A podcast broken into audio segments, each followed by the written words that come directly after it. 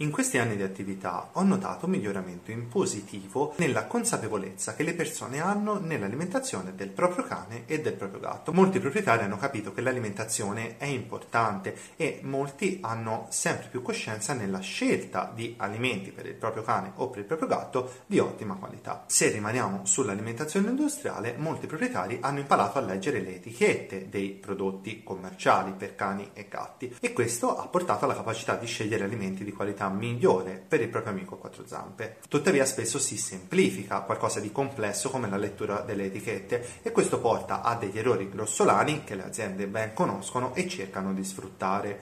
Uno di questi errori è la lettura della proteina grezza. Tutti sappiamo che è importante avere una buona percentuale proteica all'interno di un alimento per il cane o per il gatto. Il cane e il gatto sono in grado di utilizzare le proteine molto bene anche a scopo energetico, per cui possono sopravvivere avendo come nutrienti solamente le proteine e i grassi e anche senza i carboidrati. Il valore che permette di valutare la percentuale proteica all'interno degli alimenti per cani e gatti è la proteina grezza. Proteina grezza che però non si può valutare da sola, mentre per molti proprietari l'assioma è diventato più proteina grezza uguale alimento di qualità migliore. Non è proprio così ed è quello che andremo ad approfondire oggi. Buongiorno a tutti, io sono il dottor Valerio Guigi, medico veterinario specialista in ispezione degli alimenti e nella mia attività mi occupo di alimentazione e nutrizione del cane e del gatto. Partiamo dal principio, cos'è la proteina grezza e soprattutto perché sugli alimenti per animali c'è scritto proteina grezza mentre sugli alimenti per umani c'è scritto semplicemente proteine?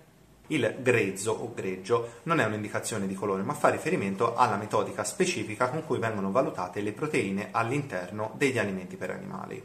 La metodica per analizzare gli alimenti, quindi per capire quante proteine ci sono all'interno, si chiama metodo Kildall ed è stabilito per legge dal regolamento europeo 152 del 2009 alla lettera C dell'allegato 3. Non vado nel tecnicismo dell'analisi, ma fondamentalmente quello che ci interessa è capire che questo metodo non valuta la percentuale di proteine all'interno dell'alimento, ma valuta la percentuale di azoto presente all'interno dell'alimento, che poi viene moltiplicato per un valore che è 6,25 fisso per avere la percentuale di proteina grezza. Tuttavia, questo non è un calcolo effettivo, è un calcolo matematico della percentuale di proteine che è presente all'interno dell'alimento e parte da due assunti che sono sicuramente sbagliati. Il primo è che tutto l'azoto presente all'interno dell'alimento sia di origine proteica, ma non è proprio così. Ci sono delle molecole in cui è presente dell'azoto, ma che non sono amminoacidi, quindi che non fanno parte delle proteine. La metodica va a contare anche quell'azoto che viene definito semplicemente azoto non proteico. Il secondo assunto è che le proteine contengono sempre il 16% di azoto, che è il valore medio per le diverse proteine, ma siccome gli amminoacidi hanno una struttura diversa, ci sono alcuni amminoacidi che ne contengono di più e alcuni amminoacidi acidi che ne contengono meno. L'azoto, in rapporto con il carbonio, l'ossigeno l'idrogeno e altri atomi eventualmente presenti all'interno dell'aminoacido, può variare in proporzione e quindi questo conto del 16% potrebbe alla fine non tornare. Perché si prendono per buoni questi due assunti anche se sappiamo che sono sbagliati? Tendenzialmente per rendere più semplici e meno costose le analisi. L'analisi va a restituire un valore grezzo, appunto non preciso ma quantomeno indicativo, della quantità di proteine che è presente all'interno dell'alimento. Se poi andiamo a valutare il valore reale delle proteine e il valore grezzo delle proteine, troviamo che le differenze non sono poi in realtà tantissime, cioè ci sono ma non sono esagerate e questo è il motivo per cui si continua ad utilizzare il metodo Hilda nell'analisi delle proteine e non si fa invece un'analisi più precisa come quella che avviene nei prodotti per esseri umani. Questo ci consente intanto di capire che la percentuale proteica non è un valore fisso, ma è un valore un po' variabile. A tutti gli effetti ci può essere un valore effettivo di proteina maggiore o minore rispetto a quello che è indicato in etichetta e questo varia sia per questi due assunti sbagliati, sia perché esistono anche delle tolleranze. Il numero non può essere preciso e quindi c'è una tolleranza verso l'alto o verso il basso delle proteine che ci possono effettivamente essere, ma che non corrispondono al valore reale indicato all'interno dell'etichetta. Sarebbe impossibile possibile raggiungere sempre lo stesso valore perché le materie prime in generale variano. Ma ci sono due grossi problemi quando si legge solamente il valore della proteina grezza. Il primo è che la proteina grezza viene calcolata sul valore dell'alimento compresa l'acqua, però l'acqua non è di fatto un nutriente, cioè non è in grado di fornire dell'energia al cane e al gatto. Se un cane e un gatto viene lasciato solamente con la possibilità di bere, ma senza la possibilità di mangiare nulla, morirà di fame. Questo significa che il conteggio della proteina va fatto sempre prendendo in considerazione il fatto che all'interno degli alimenti c'è dell'acqua e quest'acqua va tolta dal conteggio generale in modo da capire quanto effettivamente la quantità di alimento su sostanza secca, cioè l'alimento al netto dell'acqua, contiene contenga proteine e contenga invece altri nutrienti. Faremo un esempio tra poco. L'altro problema è che la proteina grezza non ci dice assolutamente nulla sulla qualità delle proteine, nel senso che potrei avere delle proteine completamente scadenti all'interno di un alimento e questo potrebbe provocare problemi nell'alimentazione del cane e del gatto. Anche questo lo approfondiremo perché adesso andremo ad approfondire questi due specifici aspetti, la quantità e la qualità delle proteine effettive che ci sono all'interno dello specifico alimento. Iniziamo dalla quantità delle proteine presenti effettivamente all'interno di un alimento. Abbiamo visto come le proteine presenti siano direttamente dipendenti dalla quantità di acqua presente all'interno di quell'alimento. Ora non voglio tornare sulla questione troppe proteine fanno male al cane e al gatto, è qualcosa di ampiamente smentito dalla letteratura scientifica di cui ho già parlato tra l'altro in un precedente video nel quale ho mostrato le fonti scientifiche, quindi penso che siano rimasti pochi dubbi su questo specifico argomento. Tuttavia sapere quante proteine ci sono effettivamente all'interno di un alimento è molto importante per capire cosa stiamo dando da mangiare al cane e al gatto.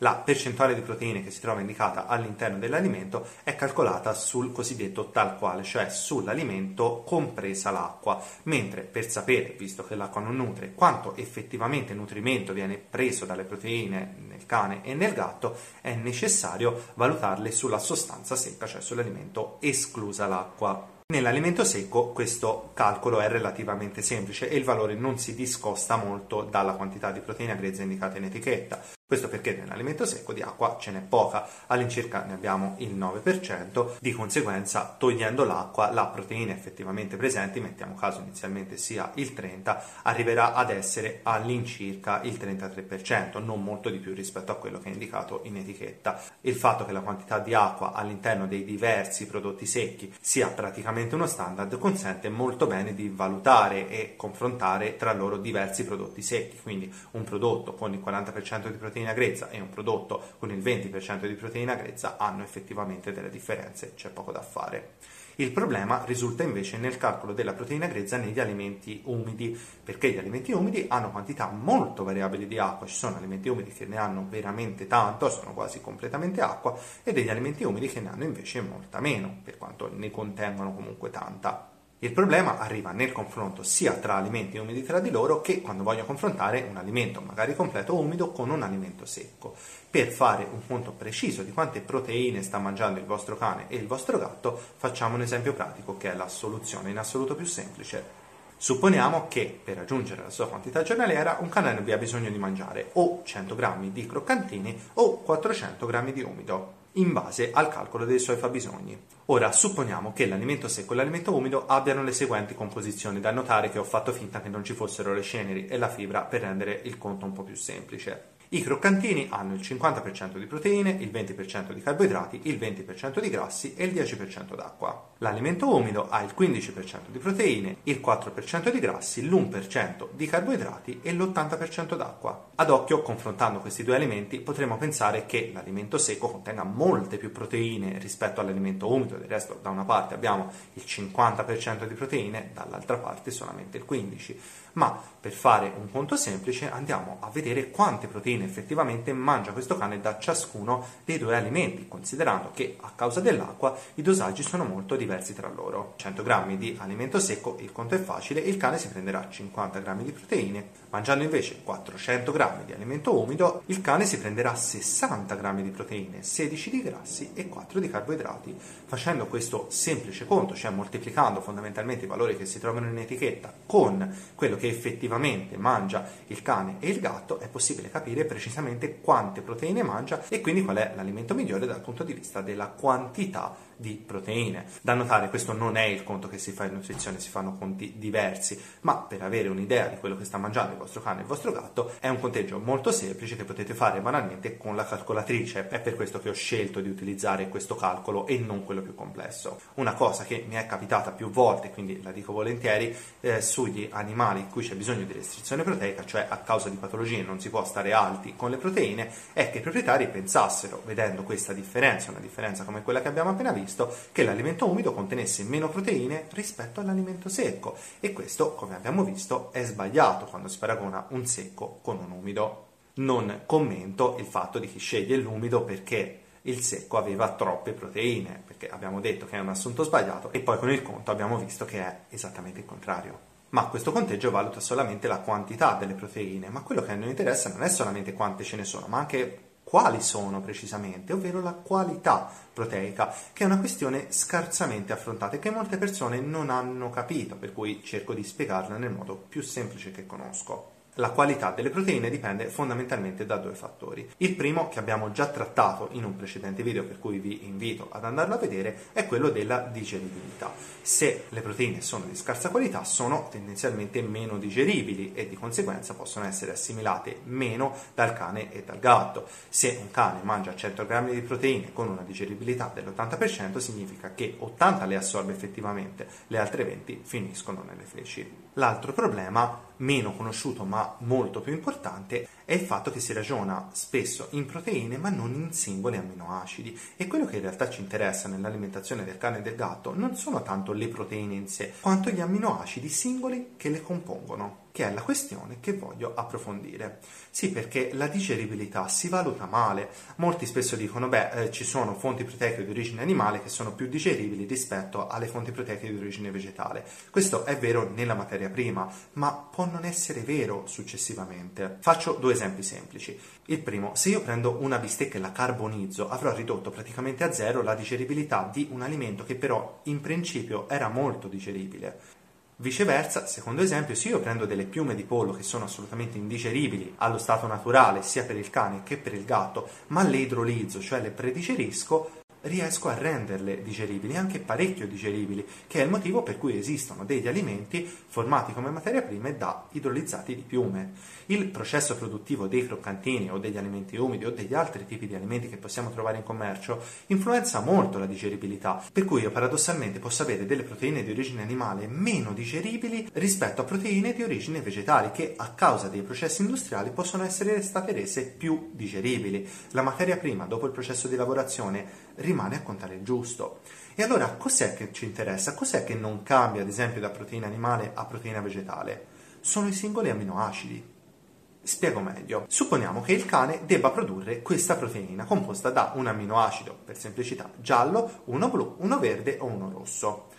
Il cane gli amminoacidi li prende dalla sua alimentazione, smontando le proteine che arrivano dall'alimentazione indipendentemente se le proteine siano animali o vegetali, lui estrae i singoli amminoacidi, quindi li ricombina per formare le sue proteine, le proteine di cui ha bisogno per la sua sopravvivenza. Questo lo fa il cane, lo fa il gatto, lo facciamo noi, lo fanno tutti gli altri animali, ma anche i batteri o i protozoi hanno questo effetto, utilizzano le proteine che trovano nell'ambiente da quello che mangiano per produrre le proteine di cui hanno il loro bisogno, ricombinando la catena degli amminoacidi. Il problema però qual è? Che non tutte le proteine hanno tutti gli amminoacidi.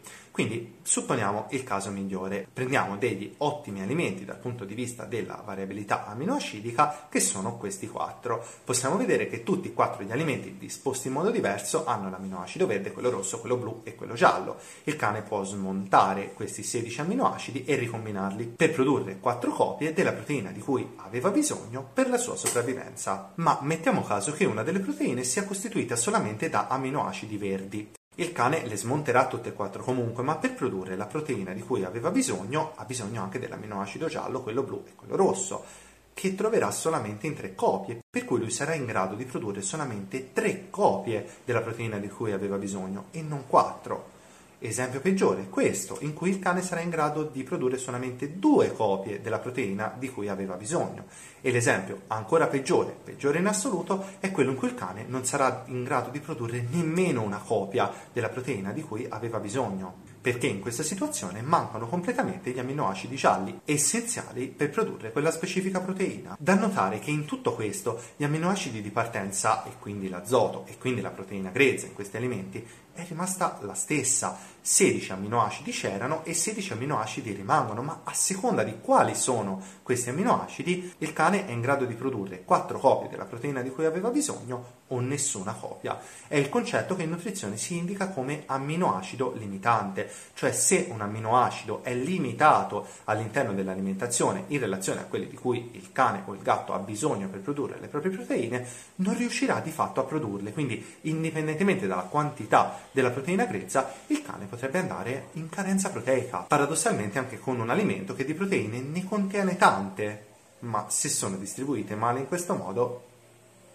come si valuta il contenuto di aminoacidi all'interno degli alimenti? Beh, semplicemente si può fare un confronto nelle tabelle nutrizionali. Le tabelle nutrizionali, come queste, permettono di confrontare quali aminoacidi sono presenti all'interno di un alimento e quali invece sono poco presenti e ci dicono anche qual è per ogni alimento l'aminoacido limitante, cioè quello che crea problemi nella produzione di tutte le altre proteine, perché banalmente ce n'è meno. All'atto pratico, dove sta la differenza tra le fonti di origine animale e le fonti di origine vegetale? Le fonti fonti di origine animale contengono tutti gli amminoacidi di cui il cane e il gatto hanno bisogno, per cui se la maggior parte delle fonti proteiche è di origine animale avremo questo vantaggio.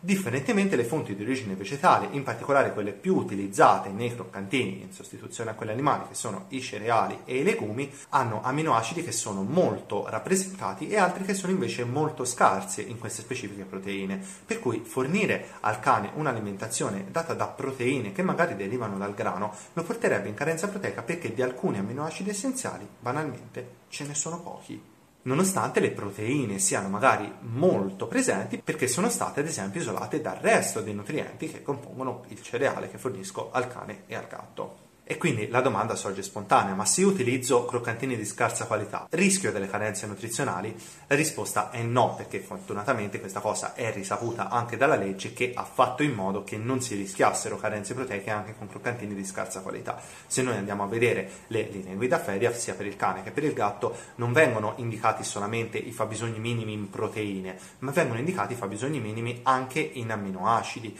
Per questo motivo, nel momento in cui si fa l'analisi di un croccantino e si scopre che un amminoacido è in carenza rispetto a quello richiesto dalla normativa, si può aggiungere semplicemente come additivo. E questo è il motivo per cui anche alimenti esclusivamente vegetali che esistono per il cane e per il gatto possono comunque essere definiti alimenti completi. Aggiungendo amminoacidi sotto forma di additivi si può rendere completo anche un alimento che dal punto di vista delle materie prime non lo sarebbe. Posto che gli alimenti completi sono quindi tutti completi perché sono soggetti a questo cavillo legale che è importante per la salute del cane e del gatto, può succedere però per esempio una cosa diversa. Un alimento che contiene magari la carne e poi i legumi come fonte di carboidrati per tenere insieme i croccantini, che però aumentano molto la quota di proteina grezza, perché i legumi hanno effettivamente diverse proteine all'interno dell'alimento, fa sì che il cane magari di quel 50% di proteina grezza che è presente sia in grado di sfruttarne solamente il 30%, perché gli altri 20 non contengono tutti gli amminoacidi di cui il cane ha bisogno per formare le proteine, quindi l'alimento può sembrare ricchissimamente proteico, ma poi di fatto il cane non è in grado di utilizzarlo. Come si fa a capire questa condizione? Beh, bisogna leggere la lista degli ingredienti. Se nelle prime posizioni si trova, ad esempio, oltre alla carne, un alimento come proteine del mais oppure banalmente piselli, è molto probabile che sia stata aumentata la quota di proteina grezza da questi alimenti, ma che il cane e il gatto non sia poi effettivamente in grado di sfruttarli tutti.